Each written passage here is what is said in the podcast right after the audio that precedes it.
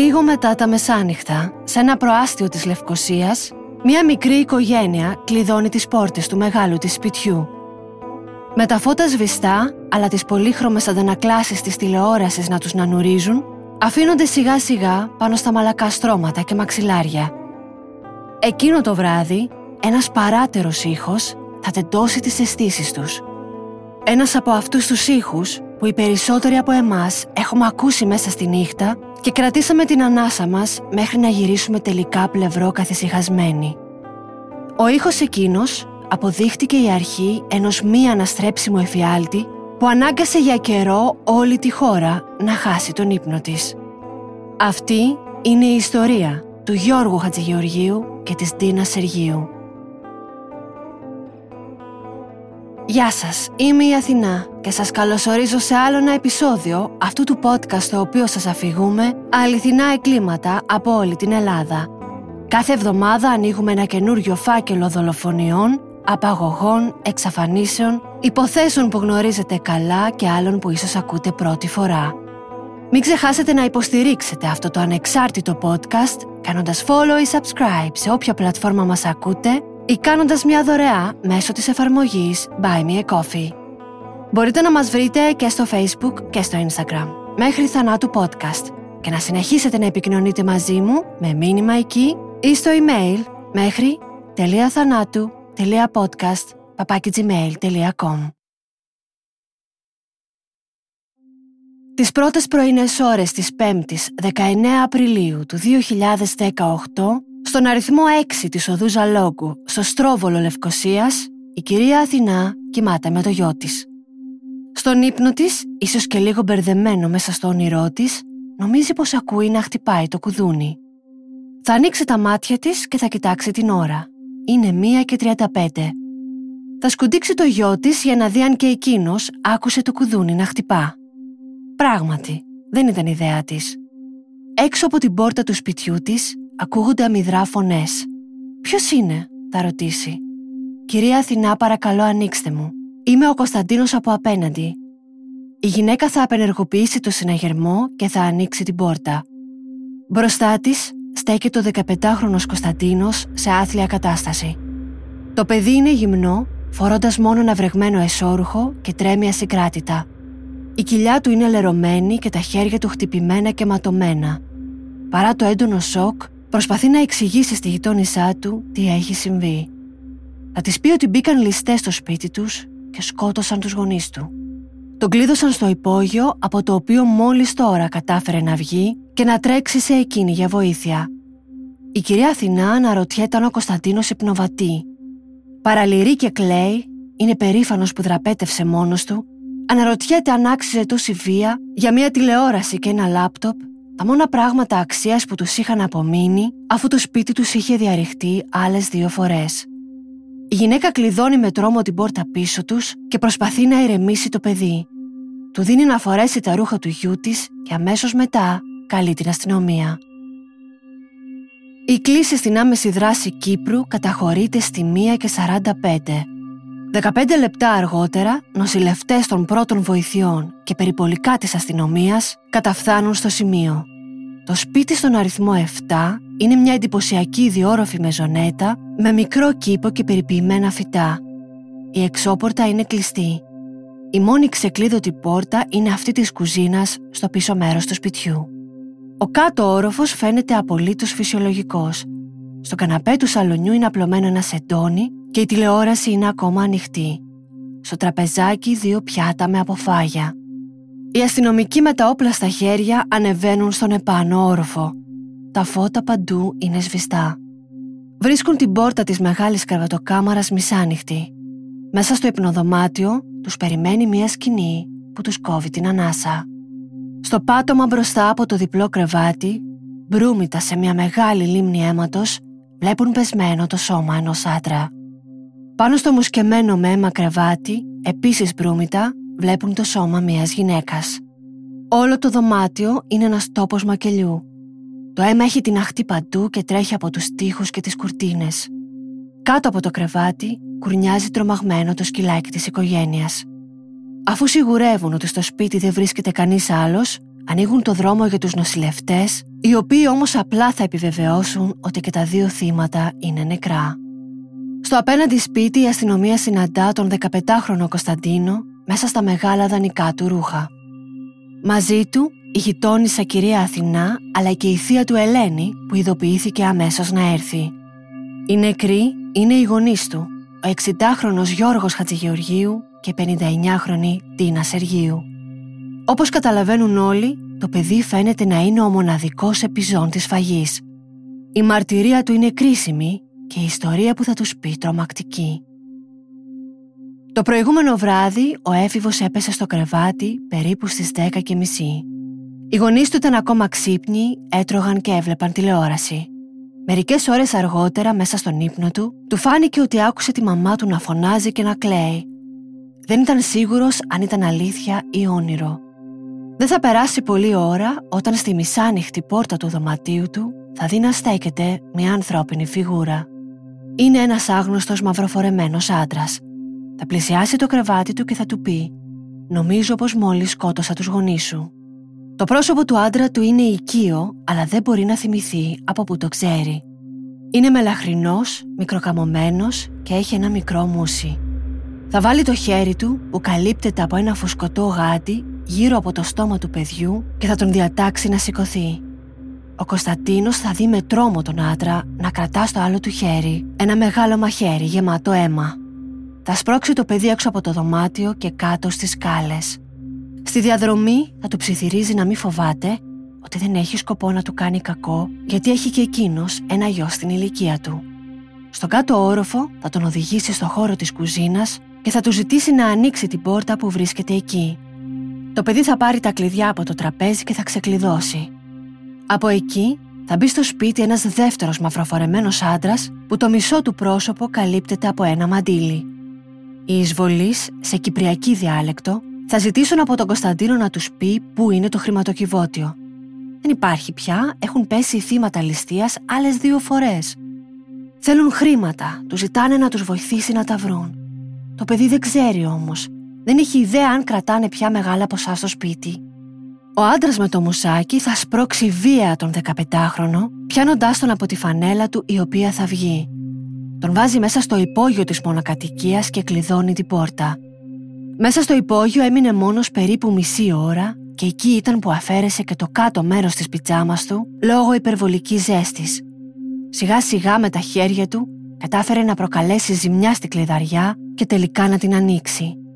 Όταν βρέθηκε έξω, το σπίτι ήταν πια έρημο και χτυπούσε ο συναγερμός. Οι άντρες είχαν φύγει. Ανέβηκε διστακτικά τα σκαλιά που οδηγούσαν έξω από την κλειστή πόρτα της κρεβατοκάμαρας των γονιών του. Γύρισε το πόμολο, την άνοιξε και είδε τη μαμά και τον παπά του ξαπλωμένους μέσα στο αίμα τους. Ο ήχος ενός τρομακτικού ρόγχου θα τον βγάλει από το σοκ. Θα τρέξει έξω, βγαίνοντας από την πόρτα της κουζίνας και θα βρει καταφύγιο στο απέναντι σπίτι. Στο σημείο φτάνει η ιατροδικαστής του Γενικού Νοσοκομείου Λευκοσίας, Ελένη Αντωνίου. Κάνει αυτοψία στο χώρο και τα σώματα επιτόπου και δίνει εντολή να μεταφερθούν στην ιατροδικαστική υπηρεσία. Οι αστυνομικοί παίρνουν από τη θεία του Κωνσταντίνου γραπτή άδεια συγκατάθεσης να εξεταστεί και εκείνος από την ιατροδικαστή και όλα τα ευρήματα φωτογραφίζονται. Διαπιστώνεται πως τα χέρια του φέρει ελαφρά τραύματα, ενώ στον αριστερό του ώμο έχει φρέσκους μόλοπες. Το ξημέρωμα βρίσκει το προάστιο του Στρόβολου στο πόδι. Τώρα μεγάλο κομμάτι γύρω από τη μονοκατοικία έχει αποκλειστεί με την κορδέλα της αστυνομίας και υπάρχουν παντού περιπολικά. Από στόμα σε στόμα αρχίζουν να μαθαίνονται τα νέα του μακελιού και τα πρώτα τηλεοπτικά συνεργεία κάνουν την εμφάνισή τους. Η ταυτότητα των θυμάτων παγώνει το αίμα στους κατοίκους της περιοχής. Ο Γιώργος και η Ντίνα ήταν τα διαμάντια της μικρής τους κοινωνίας. Δύο άνθρωποι αγαπητοί και αγαπημένοι, πυλώνες ήθους και αλληλεγγύης. Ο Γιώργος Χατζηγεωργίου, με καταγωγή από την κατεχόμενη Άσια, ήταν απόφοιτος της Αμερικανικής Ακαδημίας Λάρνακας, με σπουδές στην Αυστραλία και πτυχίο τόσο στα μαθηματικά όσο και την ψυχολογία. Η σπουδαία του καριέρα είχε καταλήξει στην ιδιωτική Αγγλική Σχολή, στην οποία εργαζόταν τώρα ως καθηγητής μαθηματικός. Ιδρυτικό μέλος της ομάδας αστρονομίας του σχολείου, χαιρόταν σαν μικρό παιδί με κάθε μικρή καινούρια ανακάλυψη και επιτυχία των μαθητών του. Ήταν ένα πρόσωπο για το οποίο όλοι μιλούσαν με σεβασμό και βαθιά εκτίμηση. Η σύζυγός του Ντίνα Σεργίου, πρόσφυγας από την κατεχόμενη παραθαλάσσια Κερύνεια, εργαζόταν ως τραπεζική υπάλληλος στο τμήμα στατιστικής της Κεντρικής Τράπεζας. Υπόδειγμα εργαζόμενης, συζύγου, φίλης, ήταν το τελευταίο εν ζωή παιδί μιας χαροκαμένης οικογένειας, στην οποία και τα τρία αδέλφια της έφυγαν προώρα ένα-ένα. Ο μεγαλύτερος αδερφός της, μάλιστα, θεωρείται ακόμα αγνοούμενος μετά την τουρκική εισβολή το χίλια εννιακόσια εβδομήντα τέσσερα. Δεν υπήρχε άνθρωπος να πει κακή κουβέντα για το ζευγάρι. Ήταν φιλήσυχοι και ευγενικοί, έβρισκαν πάντα τρόπο να σταθούν σε όποιον είχε ανάγκη μέσα από φιλανθρωπίες και προσωπικό τους αγώνα. Μετά από δεκαπέντε χρόνια γάμου, το μόνο που έλειπε για να συμπληρώσει την ευτυχία τους ήταν η απόκτηση ενός παιδιού, το οποίο παρά τις προσπάθειές τους αδυνατούσαν να αποκτήσουν με φυσικό τρόπο. Το δύο χιλιάδες επτά υιοθέτησαν από τη Ρωσία τον τριών ετών Κωνσταντίνο και έτσι έδωσαν στη ζωή τους καινούριο νόημα. Το αγόρι έγινε το επίκεντρο του κόσμου τους. Δεν ήθελαν να του λείπει τίποτα. Αθλητικές δραστηριότητες, πιάνο, ιδιωτικό σχολείο, η ευτυχία τους είχε πια ολοκληρωθεί. Μέχρι τα ξημερώματα της δεκάτης ενάτης Απριλίου. Τώρα το ζευγάρι βρισκόταν τελευταία φορά μαζί μπροστά στην ιατροδικαστή. Το νυχτικό της Ντίνας και οι πιτζάμες του Γιώργου είχαν βαφτεί κόκκινα. Και οι δύο φέρουν τραύματα από νήσων και τέμνον όργανο, δηλαδή μαχαίρι. Από την εξέταση γίνεται ξεκάθαρο ότι ο θάνατός τους οφείλεται σε αιμορραγικό σοκ. Στο σώμα του εξηντάχρονου Γιώργου η κυρία Αντωνίου μετρά τουλάχιστον είκοσι έξι μαχαιριές στο στήθος, την πλάτη και τα πόδια, μαχαιριές που διέλυσαν την καρδιά και τους πνευμονές του. Αρκετά από τα τραύματά του έγιναν όταν εκείνος είχε χάσει πια τις αισθήσεις του ή είχε ήδη πεθάνει, φανερώνοντας ένα κρεσέντο υπερβολικής βίας. Η πενηνταεννιάχρονη Ντίνα έχει δολοφονηθεί με τουλάχιστον εννέα μαχαιριές όλες στην περιοχή του λαιμού. Το μαχαίρι έκοψε την καροτίδα και τη σφαγή τη δαφλέβα της, προκαλώντας της ακατάσχετη αιμορραγία. Και τα δύο σώματα έφεραν από ένα μόνο αμυντικό τραύμα στο δεξί τους χέρι, που σημαίνει ότι ευνηδιάστηκαν από το δράστη. Από τα νύχια τους συλλέχτηκε υλικό για εξέταση ντι εν έι. Οι συνολικά πάνω από τριάντα πέντε μαχαιριές είχαν πολύ συγκεκριμένη ερμηνεία για την κυρία Αντωνίου.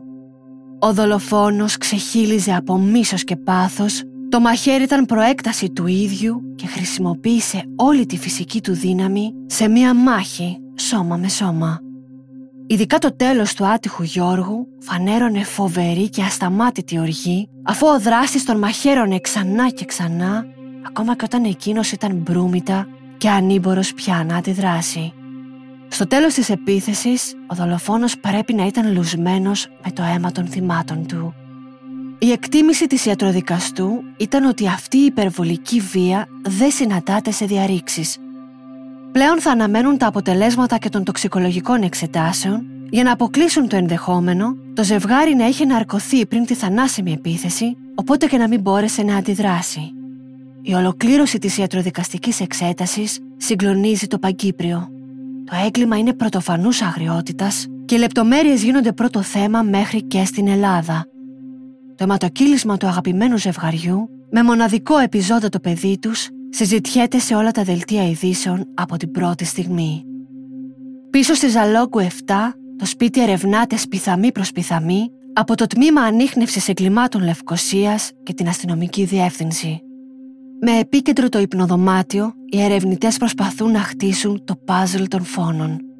Το μοτίβο των λεκέδων του αίματος πάνω στους τοίχους και τα αντικείμενα, τα σημεία που κατέληξαν τα σώματα, είναι όλα στοιχεία που ίσως μαρτυρήσουν τη σειρά των γεγονότων. Ερευνώντας όλα τα παράθυρα και τις πόρτες του κτηρίου, προσπαθούν να εντοπίσουν το σημείο εισόδου των ληστών. Δεν καταφέρνουν όμως να βρουν πουθενά σημάδια παραβίασης. Επίσης, όσο κι αν προσπαθούν, δεν μπορούν να βρουν τι τελικά έχει κλαπεί. Πέρα από αυτά που μπορεί να λείπουν όμως, στο σπίτι υπάρχει σωρία ευρημάτων. Από νηπτήρα μπάνιου συλλέγουν ίχνη αίματος, πολύ πιθανά από τον ίδιο το δράστη που πλήθηκε εκεί. Πάνω σε επιτραπέζιο ποδοσφαιράκι βρέθηκε μπλούζα πιτζάμας με κοιλίδες αίματος. Πάνω στο πεζούλι της εξωτερικής βεράντας βρισκόταν ένας σπαθί σαμουράι, ενώ στο πάτωμα της τραπεζαρίας ήταν πεσμένο ένα πτυσσόμενο ρόπαλο. Σύμφωνα με μάρτυρες, κανένα από τα δύο δεν ανήκε στην οικογένεια. Οι έρευνες επεκτείνονται και εκτός σπιτιού, ενώ επιστρατεύονται και αστυνομικοί σκύλοι. Σε παρακείμενο χωράφι με ψηλή ξερή βλάστηση εντοπίζεται ένα ζευγάρι αθλητικά παπούτσια νούμερο σαράντα τρία. Αυτό που δεν μπορούν να βρουν πουθενά είναι το όπλο του εγκλήματος. Το μαχαίρι δεν είναι πουθενά. Σφάλμα της αστυνομίας θεωρείται η καθυστέρηση του αποκλεισμού της περιοχής, με αποτέλεσμα τα απορριμματοφόρα να μαζέψουν τα σκουπίδια από τους κάδους της γειτονιάς. Ίσως ο δολοφόνος να ξεφορτώθηκε εκεί το μαχαίρι, το οποίο τώρα θα έχει ήδη θαυτεί μαζί με τόνους άλλων σκουπιδιών στους χώρους αποκομιδής. Οι ερευνητές είναι σε σύγχυση. Η μαρτυρία του δεκαπεντάχρονου Κωνσταντίνου δείχνει ξεκάθαρα το σενάριο μιας ληστείας που δεν πήγε καθόλου καλά. Από το πρώτο κιόλας εικοσιτετράωρο των ερευνών όμως, αδυνατούν να υποστηρίξουν αυτή τη θεωρία. Από πού κατάφεραν να μπουν οι ληστές στο σπίτι αφού δεν υπάρχουν ίχνη παραβίασης? Γιατί έφτασαν εκεί βαριά οπλισμένοι, με μαχαίρι, ρόπαλο και σπαθί, εφόσον σκοπός τους ήταν να ληστέψουν το σπίτι? Γιατί δεν προτίμησαν ένα πυροβόλο όπλο που θα τους έδινε την άνεση να χειριστούν την οικογένεια πιο αποτελεσματικά υπό την απειλή του? Γιατί επέλεξαν να δράσουν μέσα στη νύχτα, που ήταν βέβαιο πως θα έρθουν αντιμέτωποι με τους ενίκους, και όχι κατά τη διάρκεια της ημέρας που θα έλειπαν και οι τρεις? Γιατί ο ένας δράστης όχι μόνο είχε ακάλυπτα τα χαρακτηριστικά του, αλλά άφησε και το μοναδικό μάρτυρα που επέζησε να τον δει από κοντά? Πώς διέφυγαν από τον τόπο του εγκλήματος χωρίς να αφήσουν ματωμένα ίχνη παντού? Όλα αυτά τα ερωτήματα, σε συνδυασμό με το ιατροδικαστικό πόρισμα, αντί να ξεκαθαρίζουν, σκοτεινιάζουν και άλλο το τοπίο. Η αστυνομία αρχίζει να πιστεύει ότι ίσως το κίνητρο της διπλής δολοφονίας δεν είχε καμία σχέση με ληστεία, αλλά ήταν ένα προμελετημένο έγκλημα πάθους. Στη γειτονιά όλοι καλούνται να καταθέσουν αν είδαν ή άκουσαν κάτι που μπορεί να φανεί χρήσιμο. Φωνές ή ομιλίες, μηχανή ή αυτοκίνητο, κάποιον που φαινόταν πως δεν ανήκει εκεί. Εξαιρετικής σημασίας θεωρείται και το υλικό από τις κάμερες ασφαλείας σπιτιών και καταστημάτων της περιοχής, γι' αυτό και σπέβδουν να το αναζητήσουν. Εν τω μεταξύ, η αστυνομία ζητά άρση τηλεφωνικού απορρίτου της οικογένειας, αλλά και άρση τραπεζικού απορρίτου, σε μια προσπάθεια να δουν αν τις ημέρες πριν τις δολοφονίες τα θύματα είχαν προχωρήσει σε κάποια ανάληψη μεγάλου ποσού μετρητών, τα οποία μπορεί να ήταν ο στόχος των ληστών και τελικά η λία τους. Το οικογενειακό, φιλικό και επαγγελματικό περιβάλλον του ζευγαριού κοσκινίζεται. Αν αυτό είναι όντως ένα έγκλημα πάθους, τότε ο ένοχος κρύβεται κάπου εκεί, σε κοινή θέα. Ίσως ανάμεσα στους δακρυσμένους γείτονες και τους ευεργετημένους φίλους, τους συντετριμμένους συναδέλφους, στο σχολείο και την τράπεζα. Ποιος είχε λόγο να βγάλει από τη μέση το ζευγάρι? Ποιος ωφελούνταν από το θάνατό τους? Πιανού το μοιραίο πάθος όπλησε το χέρι και βύθισε το μαχαίρι τριάντα πέντε φορές. Την επόμενη μέρα του εγκλήματος, η Αγγλική Σχολή που απασχολούσε τον Γιώργο σταματά τα μαθήματα για να δώσει χρόνο στους μαθητές να αφομοιώσουν το συμβάν. Τη Δευτέρα επανέρχονται κανονικά, αφού πιστεύουν ότι το ασφαλές περιβάλλον του σχολείου είναι ιδανικό για να συζητήσουν όλοι μαζί τα συναισθήματά τους, τις σκέψεις και τους φόβους τους. Τους περιμένει μια ειδική ομάδα διαχείρισης κρίσεων και σύμβουλοι ψυχικής υγείας. Η Κύπρος έχει παραδοθεί στο φόβο. Το διπλό φωνικό στο Στρόβολο είναι το τελευταίο από μια σειρά αποτρόπαιων εγκλημάτων που έχει κάνει τον κόσμο να χάσει απολύτως την πίστη στο συνάνθρωπο. Τα σπίτια διπλοκλειδώνονται και η νύχτα κρατάει τις οικογένειες άγρυπνες. Στα εικοσιτετρά ώρα που πέρασαν, η αστυνομία δεν έχει σταματήσει ακόμα να ερευνά το σπίτι, κάτι που κάνει τους επικριτές να μιλάνε για καθυστέρηση και ανικανότητα. Η οικογένεια του ζεύγους διορίζει δικό της ιατροδικαστή πραγματογνώμονα, τον κύριο Μάριο Ματσάκη, ο οποίος ζητά επίμονα να αποκτήσει πρόσβαση στη σκηνή του εγκλήματος. Από τις δηλώσεις του, αλλά και τις συζητήσεις που γίνονται νυχθημερών στις τηλεοπτικές εκπομπές σε Ελλάδα και Κύπρο, δημιουργείται ένα κλίμα ηλεκτρισμένο. Θα μπορούσε άραγε ο ένοχος να είναι τόσες μέρες μπροστά στα μάτια τους. Τα αναπάντητα ερωτήματα της αστυνομίας τους οδηγούν ξανά και ξανά πίσω στην αρχή. Αν δεν ταιριάζουν τα ευρήματα με τη μαρτυρία του Κωνσταντίνου τότε μήπως κάτι δεν πάει καλά με την ίδια τη μαρτυρία. Κανείς δεν το λέει καθαρά, αλλά οι υποψίες τριγυρνάνε μέχρι την άκρη της γλώσσας. Ίσως ο λόγος που δεν υπάρχουν σημάδια διάρρηξης είναι γιατί ο δολοφόνος είχε το δικό του δωμάτιο μέσα στο σπίτι. Διερωτώνται, ήξερε ο Κωνσταντίνος ότι ήταν υιοθετημένος? Μήπως η αλήθεια το αποκαλύφθηκε πρόσφατα, προκαλώντας του πόνο που δεν μπορούσε να διαχειριστεί? Συμπίπτει η ώρα θανάτου των γονιών του με το χρονοδιάγραμμα της ιστορίας που λέει, ή υπάρχει κάποιο ανεξήγητο κενό που του έδωσε το περιθώριο να αλλοιώσει τη σκηνή του εκκλήματος, να στήσει την εικόνα μιας ψεύτικης ληστείας, να καθαριστεί και να πετάξει το όπλο του φόνου πριν τελικά καταλήξει στην πόρτα της κυρίας Αθηνάς? Τα κουτσομπολιά δίνουν και παίρνουν. Φαντασίες για μεγάλες περιουσίες και κρυφές κληρονομιές αναγκάζουν τους ερευνητές να αναζητήσουν τους βιολογικούς γονείς του Κωνσταντίνου πίσω στη Ρωσία.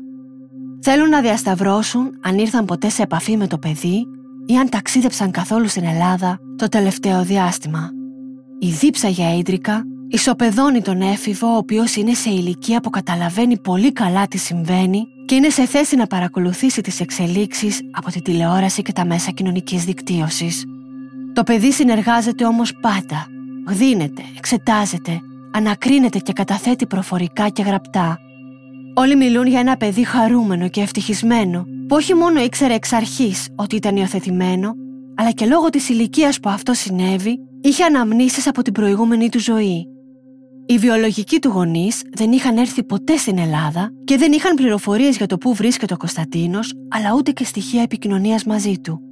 Η οικογένεια και ο ιατροδικαστής κ. Ματσάκης υπερασπίζονται το άτυχο παιδί και κατηγορούν ευθέως την ιατροδικαστή που εξέτασε τα σώματα ότι με τον τρόπο που ερμήνευσε τα ευρήματά της και μίλησε για εγκλήματα πάθους, αποπροσανατόλισε τις έρευνες. Ζητούν νέα νεκροψία, η οποία τελείται το μεσημέρι της εικοστής πρώτης Απριλίου από την Ελληνίδα ιατροδικαστή κυρία Χαράς, παρουσία του κυρίου Ματσάκη που εκπροσωπεί την οικογένεια. Τα ευρήματά τους συμπίπτουν με την πρώτη νεκροτομία ακριβώς. Με την υπόθεση ασχολούνται τώρα πάνω από δεκαπέντε ανακριτές, οι οποίοι έχουν συγκεντρώσει πάνω από εκατόν δέκα καταθέσεις μαρτύρων. Κοντεύει να ολοκληρωθεί μια εβδομάδα ερευνών, το σπίτι είναι ακόμα δεσμευμένο και τηλεοπτικά πλάνα δείχνουν ακόμα άντρες να ψάχνουν με ανιχνευτές μετάλλων στο οικόπεδο για το μαχαίρι. Ο αρχηγός της αστυνομίας, Ζαχαρίας Χρυσοστόμου, επισκέπτεται ο ίδιος στη σκηνή και κάνει δηλώσεις. Πρόκειται, όπως ξέρετε, για ένα στιγερό έγκλημα που έγινε κάτω α, από πολύ διάζουσες συνθήκες, μια πολύ δύσκολη υπόθεση, και είναι γι' αυτόν τον λόγο που έχουμε μεριμνήσει να έχουμε στη διάθεση μας όλη την αναγκαία εμπειρογνωμοσύνη, τόσο σε επιστημονικό όσο και σε ανακριτικό επίπεδο. Καταβάλλεται κάθε δυνατή προσπάθεια για την πλήρη εξιχνίαση αυτής της πράγματι πολύ δύσκολης και πραγματικά πρωτοφανούς για τα δεδομένα της Κύπρου και όχι μόνο υπόθεσης. Η πίεση είναι ασφυκτική και διωγγώνεται μέρα με τη μέρα. Τελικά, μία εβδομάδα ακριβώς μετά, θα ανακοινωθούν οι πρώτες εξελίξεις. Το σπίτι θα παραδοθεί επιτέλους πίσω στην οικογένεια μετά από φοβερή καθυστέρηση, δίνοντας την ευκαιρία στον πραγματογνώμονά τους να εισέλθει και να κάνει τη δική του έρευνα. Τότε θα ανακοινωθεί πως το μόνο που λείπει τελικά από το σπίτι είναι τα γυαλιά μοιοπίας του νεκρού Γιώργου και το πορτοφόλι του με την ταυτότητα, τις τραπεζικές κάρτες που δεν είχαν ως τώρα χρησιμοποιηθεί και άγνωστο ποσό χρημάτων. Την ίδια στιγμή, το απόγευμα της Τετάρτης εικοστή πέμπτη Απριλίου, θα γίνει η πρώτη σύλληψη, μια σύλληψη που δεν περίμενε κανείς. Στις εφτά το απόγευμα εκείνης της Τετάρτης, στο μπαρ ενός ξενοδοχείου στην Αγία Νάπα, συλλαμβάνεται ένας νεαρός Ελληνοκύπριος, ο οποίος δεν προβάλλει καμία αντίσταση. Η σύλληψή του θεωρείται αρχικά βοηθητική, δηλαδή η αστυνομία δεν πιστεύει ότι είναι ο δολοφόνος, αλλά ότι με κάποιο τρόπο εμπλέκεται στην υπόθεση και από την ανάκρισή του θα οδηγηθούν στον επόμενο ύποπτο. Το ένταλμα που εκδόθηκε για τη σύλληψή του βασίστηκε σε κάποιες μαρτυρίες, αλλά και υλικό κλειστού κυκλώματος παρακολούθησης που τον τοποθετούσε το βράδυ του εκκλήματος στο Στρόβολο, κοντά στη σκηνή του εκκλήματος, έχοντας περίεργη συμπεριφορά. Οι μάρτυρες κατέθεσαν ότι μερικές μέρες πριν τις δολοφονίες τον άκουσαν να λέει ότι σύντομα θα κάνει μια δουλειά από την οποία θα γίνει πολύ πλούσιος. Ο άντρας είναι ο τριαντατριάχρονος Λοΐζος Γιονής και είναι παλιός γνώριμος της αστυνομίας από υποθέσεις μικροδιαρρήξεων και ναρκωτικών. Τώρα κάθεται απέναντί τους με τα χέρια του γεμάτα τραύματα που εκτιμώνται ότι είναι πέντε έως επτά ημερών. Το αυτοκίνητό του παρελήφθη από γερανό έξω από το ξενοδοχείο και θα εξεταστεί από τη σήμανση. Έχουν χαμηλές προσδοκίες για αυτή τη σύλληψη, αλλά δεν είχαν ιδέα πόσο λάθος έκαναν. Χωρίς ιδιαίτερη πίεση, ο Γιονής θα τους πει ότι ξέρει ακριβώς ποιος είναι ο δράστης της διπλής δολοφονίας. Ξεκινάει να διηγείται τι συνέβη εκείνο το βράδυ, εμπλέκοντας αρχικά τον ετεροθαλή αδερφό του, τον εικοσιτριάχρονο Λευτέρη Σολομού, τον γαμπρό τους και τον αδερφό του. Σύμφωνα με την κατάθεσή του, οι συγγενείς του αυτοί τον οδήγησαν με τη βία στο Στρόβολο και του ζήτησαν να τους υποδείξει σπίτια ιδανικά για διάρρηξη. Η ιστορία του αλλάζει λίγο ή πολύ κάθε φορά που τη διηγείται. Στην αρχή λέει ότι αν και τους υπέδειξε το σπίτι της οικογένειας Χατζηγεωργίου, μετά παρέμεινε μέσα στο αυτοκίνητο και δεν είχε καμία περαιτέρω συμμετοχή. Στην επόμενη εκδοχή βρέθηκε και εκείνος μέσα στο σπίτι και μάλιστα είδε με τα μάτια του το γαμπρό του να δολοφονεί το καθηγητή. Λέει ότι προσπάθησε να επέμβει και να τον αφοπλίσει και εκεί είναι που τραυμάτισε και τα χέρια του. Κάθε φορά που έλεγε την ιστορία, άλλαζαν οι πρωταγωνιστές και ο δικός του ρόλος. Πολλές από τις εκδοχές θύμιζαν θεωρίες που υπόθηκαν στα δελτία ειδήσεων και τα τηλεοπτικά πάνελ μετά τη δολοφονία. Οι αστυνομικοί άρχισαν να καταλαβαίνουν ότι ίσα που έχουν ξύσει την επιφάνεια από κάτι πολύ πιο σοβαρό και μεγάλο. Την επόμενη μέρα της σύλληψής του, και αφού ανακρίνεται αδιάκοπα, ο Γιονής οδηγεί τους ερευνητές στο σπίτι που διαμένει στην Αγλαντζιά, επί του οδού Σκιάθου, που είναι το σπίτι του παππού του. Εκεί, κρυμμένη μέσα στο φούρνο της κουζίνας, είναι μια τσάντα Λίτλ γεμάτη ρούχα που ήταν μαύρα, αλλά το χρώμα τους είχε πια αλλάξει από τη χρήση χημικών και ένα ζευγάρι γυαλιά μοιοπίας. Στην αυλή του σπιτιού, καρφωμένο στον κορμό μιας φοινικιάς, είναι ένα μαχαίρι με δίκοπη λάμα δεκαεννιά εκατοστών. Όλα τα αντικείμενα και τα υφάσματα αποπνέουν έντονα τη μυρωδιά της χλωρίνης. Ο Γιονής επιβεβαιώνει ότι τα ρούχα και το μαχαίρι είναι αυτά που χρησιμοποιήθηκαν στο έγκλημα της δέκατης ένατης Απριλίου. Σε παρατήρηση του ανακριτή για τη μυρωδιά της χλωρίνης και την πιθανή αλλίωση αποδεικτικών στοιχείων, ο Γιονής θα κατηγορήσει τον ετεροθαλή αδερφό του Λευτέρη. Δύο και τρεις μέρες μετά συλλαμβάνονται διαδοχικά ο Λευτέρης, ο εικοσιενός ετών φίλος τους Μάριος Χατζηξενοφόντος και η αραβωνιαστικιά του Γιονή, η εικοσιδυάχρονη Σάρα Σίαμς. Οι τρεις νέοι συλληφθέτες αρνούνται κάθε ανάμειξη στο έγκλημα και στις καταθέσεις τους φωνάζουν ότι ο Γιονής λέει ψέματα. Η ομάδα των τεσσάρων είναι όλοι τοξικοεξαρτημένοι νέοι με λευκό ή μικρό ποινικό μητρώο. Τις μέρες που ακολούθησαν, ο ένας προσπαθούσε να κατηγορήσει τον άλλο σε αλλεπάλληλες αντικρουόμενες καταθέσεις. Καθοριστικό μέσο πίεσης για να υποθεί τελικά η αλήθεια ήταν τα φυσικά τεκμήρια και τα αποτελέσματα των εξετάσεων γενετικού υλικού. Μέσα στο αυτοκίνητο του Γιονή βρέθηκαν δύο μαύρα σημειωματάρια, στα οποία είχε καταγραφεί αναλυτικά και βήμα-βήμα το σχέδιο διάρρηξης στο σπίτι της Αλόγκου επτά, το οποίο μάλιστα είχε σχεδιαστεί και κάτοψη κατά προσέγγιση. Οι γραφικοί χαρακτήρες ήταν του Γιονή και της Σάρας. Στα κορδόνια των παπουτσιών που βρέθηκαν στο χωράφι εντοπίστηκε το γενετικό υλικό και των δύο. Στο σπαθί σαμουράι και το ρόπαλο εντοπίστηκαν τα αποτυπώματά τους. Η πιο φορτισμένη στιγμή της προανάκρισης ήταν όταν στο αστυνομικό τμήμα έφτασε ο μικρός Κωνσταντίνος. Το παιδί στάθηκε μπροστά στο μονόδρομο τζάμι και κοίταξε έναν έναν τους άντρες που στέκονταν σε line-up προς αναγνώριση. Χωρίς δισταγμό έδειξε τον άγνωστο με το μαύρο μουσάκι που κατέστρεψε εκείνο το βράδυ τη ζωή του, τον Λοΐζο Γιονή. Ο δεκαπεντάχρονος ήταν σε θέση να αναγνωρίσει και το μαχαίρι ως αυτό που είδε να κρατά στο χέρι του. Ο Γιονής μετά την αναγνώριση θα ψιθυρίσει σε αστυνομικό ότι ξέρει ότι τον έδειξε ο Κωνσταντίνος από την άλλη μεριά του τζαμιού, γιατί μπόρεσε να το νιώσει τη στιγμή που συνέβαινε. δεκαέξι ανακριτικές μέρες αργότερα, ο Γιονής βρίσκεται πια με την πλάτη στον τοίχο. Οι υπόλοιποι τρεις έχουν ήδη μιλήσει στην αστυνομία. Έτσι επιτέλους θα ομολογήσει τα πάντα. Η περιγραφή των γεγονότων από τον ίδιο και τους συνεργούς του είναι το υλικό από το οποίο φτιάχνονται οι εφιάλτες. Όλα ξεκίνησαν περίπου πέντε χρόνια νωρίτερα, όταν ο Τζιονής απασχολούταν σε επιχείρηση εγκατάστασης κατασκευών αλουμινίου. Με την εργασία του αυτή, είχε βρεθεί μέσα στο σπίτι της οικογένειας Χατζηγεωργίου, οι οποίοι είχαν παραγγείλει την εγκατάσταση αντικουνουπικών σιτών στα παράθυρά τους. Ο Τζιονής εντυπωσιάστηκε από τη διόρροφη μεζονέτα και την προσοχή του τράβηξε η ύπαρξη ενός χρηματοκιβωτίου που ήταν κρυμμένο σε αρμάρι μέσα σε ένα από τα δωμάτια. Ο Γιώργος του είχε ζητήσει ως χάρη να του βάλει μερικές ενισχυτικές βίδες. Από τότε ξεκίνησε η αιμονή της εισβολής στο σπίτι και περίμενε την τέλεια στιγμή να πραγματοποιήσει το σχέδιό του. Η εξάρτησή του σε ουσίες, η μεγαλομανία του και ο τρόπος ζωής του τον έκαναν να έχει χρέη σε εμπόρους οι οποίοι τον πίεζαν να τα αποπληρώσει. Θα πει «Ήμουν αραβωνιασμένος με μια κοπέλα με την οποία έχω ένα αγοράκι. Έχω αγοράκι και με άλλη γυναίκα, το οποίο έχω την επιμέλεια και το παιδί μεγαλώνει με τη μητέρα μου στην Αλαμινό. Για το παιδί αυτό πιάνω μηνιαία επιδόματα. Χρωστούσα σε πάρα πολλούς μικροποσά, περίπου έξι χιλιάδες ευρώ. Για να περάσω εγώ και η Σάρα και ο παππούς και το μωρό, θέλω χίλια πεντακόσια ευρώ το μήνα». Την προηγούμενη της επίθεσης, το απόγευμα της πέμπτης δεκαοκτώ Απριλίου, οι τέσσερις τους συναντήθηκαν στο σπίτι του παππού του Τζιονί στην Αγλαντζιά. Ανάμεσα σε καθρεφτάκια με γραμμές κοκαίνης και τσιγάρα μαριχουάνας, η παρέα ξεκίνησε να οργανώνει το σχέδιο και να σημειώνει σε σημειωματάρια. Ο Τζιονής μαζί με τον Μάριο, τον οποίο είχε γνωρίσει λίγες εβδομάδες νωρίτερα, μέσα από τους κύκλους των ναρκωτικών, τα πήγαιναν στο σπίτι της Ζαλόγκου προς αναζήτηση του χρηματοκιβωτίου.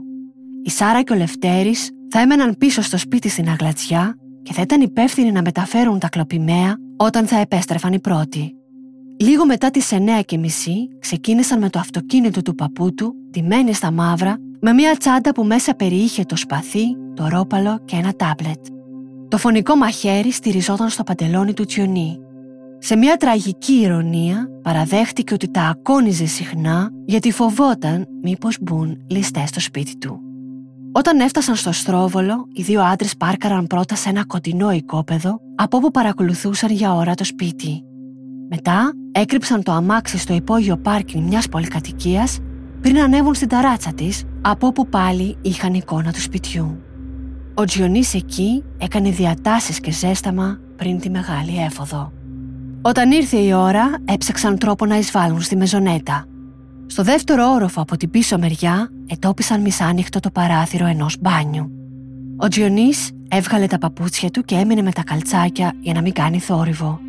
Ο Μάριος του έδωσε όθηση και εκείνος με φοβερή ευληγησία σκαρφάλωσε από μια κλιματαριά.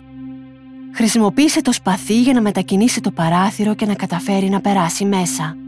Ήθελε τέτοια σωματική δεξιότητα αυτό που αργότερα σε αναπαράσταση του εγκλήματος ο ανακριτής του ζήτησε να το ξανακάνει και το βιντεοσκόπησε γιατί του φαινόταν απίστευτο. Όταν προσγειώθηκε τελικά μέσα, η επίρρεια της κοκαίνης είχε αρχίσει να φεύγει, οπότε και άρχισε να τρέμει και να υδρώνει από την υπερένταση και το άγχος. Αριστερά του μπάνιου βρισκόταν το υπνοδωμάτιο του ζευγαριού, από όπου άκουσε τη φωνή της γυναίκας. Προσπάθησε να πλησιάσει αθόρυβα, αλλά σκόντευτε συνέχεια από την αγωνία του κάνοντας φασαρία. Κοντοστάθηκε τελικά στην πόρτα και είδε μέσα την Ντίνα να είναι εξαπλωμένη ανάσκελα στο κρεβάτι, φορώντας ένα μακρύ νυχτικό. Η γυναίκα, μόλις είδε τον εισβολέα, έβγαλε μία κραυγή, παραμένοντας για δευτερόλεπτα μετά κοκαλωμένη στη θέση της. Ο Τζιονής της ζήτησε συγγνώμη και την παρακάλεσε να κάνει ησυχία, αλλά εκείνη άρχισε να κλαίει και να φωνάζει. Τότε πήρε ένα μαξιλάρι από το κρεβάτι για να τη φημώσει, με τη γυναίκα να αντιδρά και να τον σπρώχνει. Σήκωσε το μαχαίρι του και άρχισε να τη μαχαιρώνει στο λαιμό για να τη σταματήσει. Το αίμα πετάχτηκε παντού με ορμή. Η Ντίνα οπισθοχώρησε παραπατώντας και αιμορραγώντας και τελικά έπεσε μπρούμητα στο κρεβάτι. Λίγα δευτερόλεπτα αργότερα, ο Γιώργος, που μέχρι εκείνη τη στιγμή ήταν στο κάτω όροφο και έβλεπε τηλεόραση, ανέβηκε τις σκάλες ρωτώντας να μάθει τι συμβαίνει. Ο Τζιονής γεμάτος αίματα έτρεξε να κρυφτεί πίσω από την πόρτα, αλλά ο Γιώργος τον είδε και όρμησε πάνω του πιάνοντάς τον από το λαιμό. Πιο ψηλός και πιο βαρύς, κατάφερε να ρίξει το δολοφόνο της γυναίκας του στο πάτωμα, εκεί όπου συνέχισαν να παλεύουν σώμα με σώμα. Ο Τζιονής του βύθισε τότε το μαχαίρι στην κοιλιά. Παρά τον πόνο, ο Γιώργος δεν πήρε το χέρι από το λαιμό του. Κι έτσι ο Τζιονής Συνέχισε να τον μαχαιρώνει ξανά και ξανά όπου έβρισκε σάρκα, μέχρι που τον άκουσε να του λέει «Σταμάτα να μου βάλεις άλλες». Μετά από είκοσι εννιά μαχαιριές, και αφού ο Γιώργος κοίτονταν πια μπρούμητα δίπλα στο κρεβάτι, ο Τζιονής πήρε στο χέρι του τα γυαλιά της μοιοπίας του. Όταν ο ανακριτής τον ρώτησε γιατί, εκείνος είπε «Έπιασά τα γιατί ήταν τα μάτια του». Με Τζίνα έβλεπε τη ζωή του ούλη. Ματωμένος από την κορφή ως τα νύχια, ο Τζιονής πήγε στο δωμάτιο του παιδιού.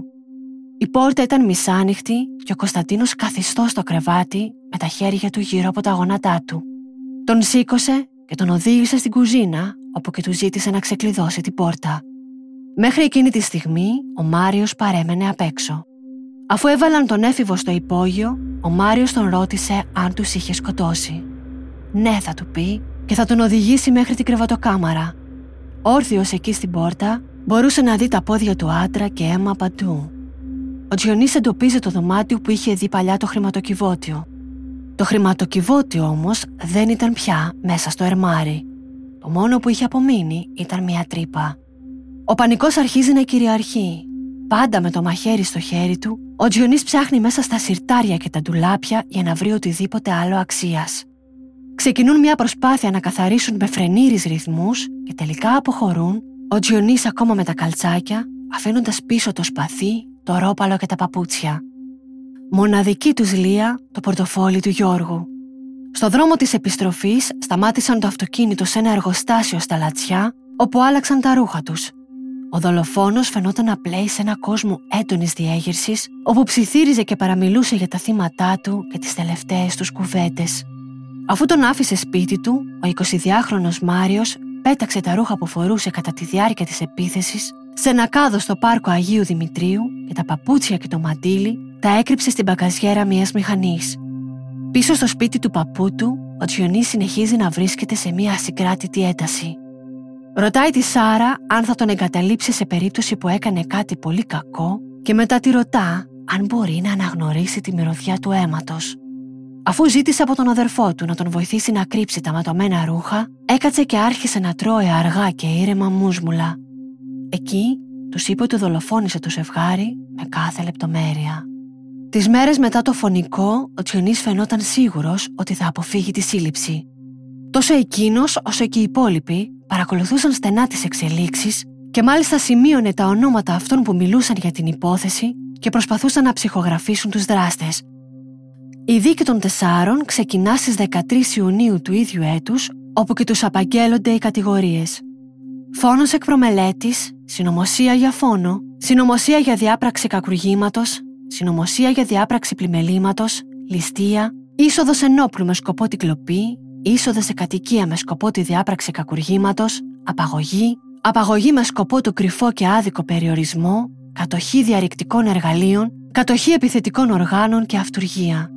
Η μόνη κατηγορία που θα απορρίψει ο Τζιονής είναι αυτή της διάρρηξης, αφού όπως θα πει, μπήκε από παράθυρο που ήταν ήδη ανοιχτό. Οι υπόλοιποι αρνούνται κάθε συμμετοχή και κατηγορία. Ο Μάριος Χατζηξενοφόντος αποδέχεται ότι ήταν ο μασκοφόρος συνεργός, αλλά ό,τι έκανε το έκανε γιατί ο Τζιονής απειλούσε καθ' όλη τη διάρκεια τόσο τον ίδιο όσο και την οικογένειά του. Τα όσα διαδραματίστηκαν στη δίκη τα διαβάζουμε αναλυτικά στην Cyprus Times. Η μικρή δικαστική αίθουσα του μόνιμου κακουργιοδικείου Λευκοσίας ήταν κατάμεστη. Δόθηκε εντολή να εισέλθουν μόνο οι δικηγόροι, επιλεκτικά κάποιοι δημοσιογράφοι και λίγοι μόνο συγγενείς. Η συναισθηματική φόρτιση έκανε την ατμόσφαιρα ηλεκτρισμένη. Ένοπλοι άντρες ήταν ορατοί παντού, μέσα και έξω από το δικαστήριο.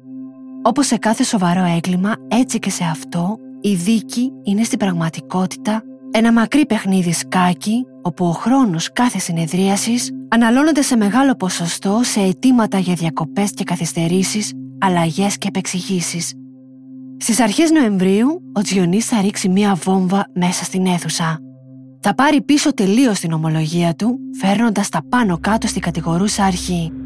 Μέσω του δικηγόρου του θα υποστηρίξει ότι η ομολογία του ήταν αποτέλεσμα έντονης πίεσης από την αστυνομία, η οποία εκμεταλλεύτηκε τη φάση στέρησης που βρισκόταν για να αποσπάσει την υπογραφή του. Δεν του εξηγούσαν επαρκώς τις διαδικασίες και τα χαρτιά που υπέγραφε, ενώ υποτίθεται ένας από τους ανακριτές χτύπαγε διαρκώς το χέρι του στο τραπέζι δυνατά. Αυτοί οι ισχυρισμοί του δημιούργησαν μία δίκη εντός της βασικής δίκης, όπου οι δύο πλευρές διασταύρωναν διαρκώς τα ξύφη τους. Αργότερα εκείνο τον Νοέμβριο, μετά από μεγάλες καθυστερήσεις και με τα βλέμματα όλης της Κύπρου στραμμένα εκεί, ξεκινά επιτέλους και το βασικό κομμάτι της δίκης. Το έγκλημα που σόκαρε τη χώρα ξεδιπλώνεται μέσα από τις πρώτες κιόλας μαρτυρίες. Το σπαθί, τα ματωμένα σεντόνια και οι πιτζάμες των αγαπημένων τους κάνουν τους συγγενείς να ξεσπούν σε κλάματα. Οι μαρτυρίες και η παρουσίαση τεκμηρίων διαρκούν μήνες. Το Φεβρουάριο του δύο χιλιάδες δεκαεννιά πια, η Σάρα Σίαμς θα κάνει και εκείνη μια μεγάλη στροφή. Θα αλλάξει δικηγόρο και υπό τις οδηγίες του καινούριου συνήγορού της θα αλλάξει και τη στάση της από μη παραδοχή της κατηγορίας που τη βαραίνει, που είναι συνωμοσία για διάπραξη ληστείας, σε παραδοχή. Αυτή η τολμηρή κίνηση θα απομακρύνει τη Σάρα από το κακό κλίμα της ομάδας των τεσσάρων και θα τη μετατρέψει σε έναν συγκλονιστικό μάρτυρα κατηγορίας. Θα σταθεί στο δικαστήριο εντελώς αλλαγμένη και θα μιλήσει για όσα δεν τολμούσε μέχρι τότε. Η φαινομενικά ειλικρινής της στάση θα την κάνει ιδιαίτερα συμπαθή σε όλους και θα πείσει το δικαστήριο.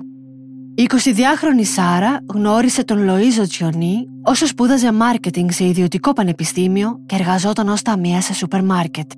Ο Γιονής τύλιξε τη Σάρα σε μια τοξική και βίαιη σχέση γεμάτη παθολογική ζήλια, ξυλοδαρμούς και βιασμούς. Την ίδια μέρα που ξεκίνησαν τη σχέση τους, ο άντρας της σύστησε στα ναρκωτικά, στα οποία εκείνη εθίστηκε αμέσως. Αποτέλεσμα ήταν να εγκαταλείψει όχι μόνο την εργασία και τις σπουδές της, αλλά και να απομακρυνθεί από την οικογένειά της, την οποία ντρεπόταν και να επισκεφτεί για να μην χρειάζεται να εξηγήσει την τραγική της κατάσταση. Με την παραδοχή της κατηγορίας, στη Σάρα επιβλήθη άμεση ποινή τεσσάρων ετών χωρίς αναστολή. Ως μάρτυρας κατηγορίας πια, η Σάρα πυροδότησε μια απρόσμενη αλυσιδωτή αντίδραση. Τοποθετήθηκε με την πλάτη σε τραπέζι μπροστά από το Γιονή και εξιστόρισε με λεπτομέρειες όλα τα γεγονότα. Μέσα από τα λόγια της, ο Γιονής σκιαγραφήθηκε ως ένα άτομο το οποίο είχε αρχίσει να χάνει την επαφή με την πραγματικότητα καιρό πριν τη δολοφονία. Κοιμόταν αγκαλιά με το σπαθί και το μαχαίρι, ενώ έβαζε τη Σάρα να προσεύχεται γονατιστή δίπλα του, έχοντας στο κεφάλι της ένα μαντίλι. Διαβάζουμε κομμάτι της κατάθεσής της στη δίκη. Μια μέρα πριν το φόνο, κάτσαμε στο κρεβάτι, ο Γιονής βαστούσε το μαχαίρι, το σπαθί του σαμουράι και μου έλεγε πράγματα από την παιδική του ηλικία. Έφερε ένα απόμολο από το παλιό μας σπίτι και μου έλεγε ότι όποιος το αγγίζει μπαίνει ο εξακόσια εξήντα έξι μέσα του. Πίστευε ότι ήταν νίντζα ο Γιονής και ήθελε να του ράψω μία στολή. Κύλησε έτσι το βράδυ εκείνο, έκλαιγε, μου έλεγε διάφορα. Την επόμενη μέρα, όσο εκείνος ντυνόταν και ετοιμαζόταν για τη διάρρηξη, τον άκουσε να λέει «Αν χρειαστεί να σκοτώσω, θα σκοτώσω». Το ίδιο βράδυ που επέστρεψε από το έγκλημα, ο Λευτέρης και η Σάρα μπήκαν μαζί τους στο αυτοκίνητο με σκοπό να επιστρέψουν στην οικία στο Στρόβολο. Από εκεί ήθελε ο Γιονής να πάρει και άλλα κλοπημαία, να μαζέψει ό,τι είχε αφήσει πίσω, αλλά και να δώσει στο κλειδωμένο παιδί στο υπόγειο ένα σάντουιτς να φάει. Το σπαθί σαμουράι έλεγε ότι το άφησε επίτηδες, γιατί ήξερε ότι αυτό κάνουν οι σαμουράι στον τόπο που σκοτώνουν.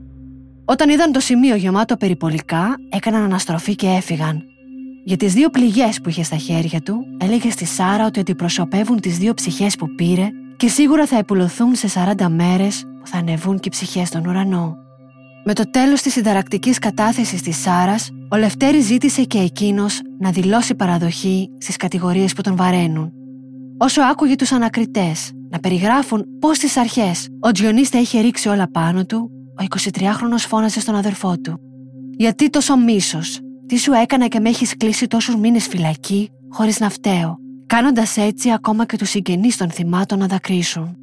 Τώρα, σχεδόν ένα χρόνο μετά την επίσημη έναρξη της δίκης, αποκαμωμένος πια, ζήτησε να μην είναι παρόν στις υπόλοιπες συνεδριάσεις, αλλά να του επιβλεθεί άμεσα ό,τι ποινή του αντιστοιχεί και να τελειώνει.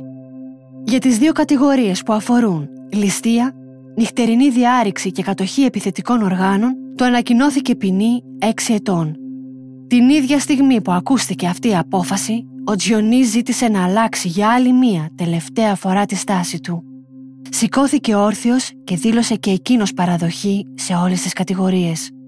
Ο δικηγόρος του παραιτείται επί τόπου και μετά από μια σύντομη διακοπή, η συνεδρίαση συνεχίζεται με τον Γιονή να ζητά συγγνώμη από όλους. «Θέλω να ζητήσω συγγνώμη από τον μικρό Κωνσταντίνο, από την οικογένειά μου, από τους ανθρώπους που με ξέρουν. Θέλω να ζητήσω συγγνώμη από τη Σάρα, το Μάριο και το Λευτέρη που δεν άξιζα να βρίσκονται εδώ. Ελπίζω τώρα που είμαι πια φυλακή να γίνω καλύτερος άνθρωπος.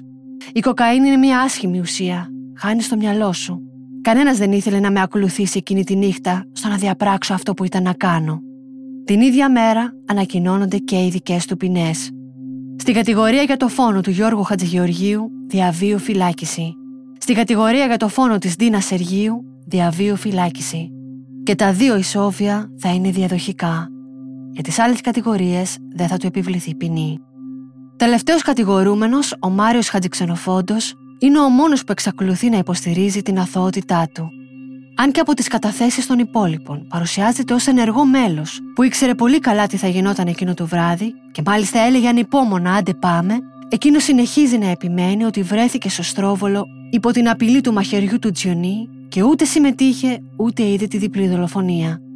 Στις είκοσι εννέα Ιανουαρίου του δύο χιλιάδες είκοσι, πάνω από ενάμιση χρόνο από την έναρξη της όλης διαδικασίας, ο Μάριος καταδικάζεται για τα αδικήματα του φόνου εκ προμελέτης, της συνωμοσίας για διάπραξη κακουργήματος, της ληστείας, της νυχτερινής διάρρηξης κατοικίας, της απαγωγής προσώπου με σκοπό τον κρυφό και άδικο περιορισμό και της μεταφοράς επιθετικών όπλων σε δεκαπέντε χρόνια.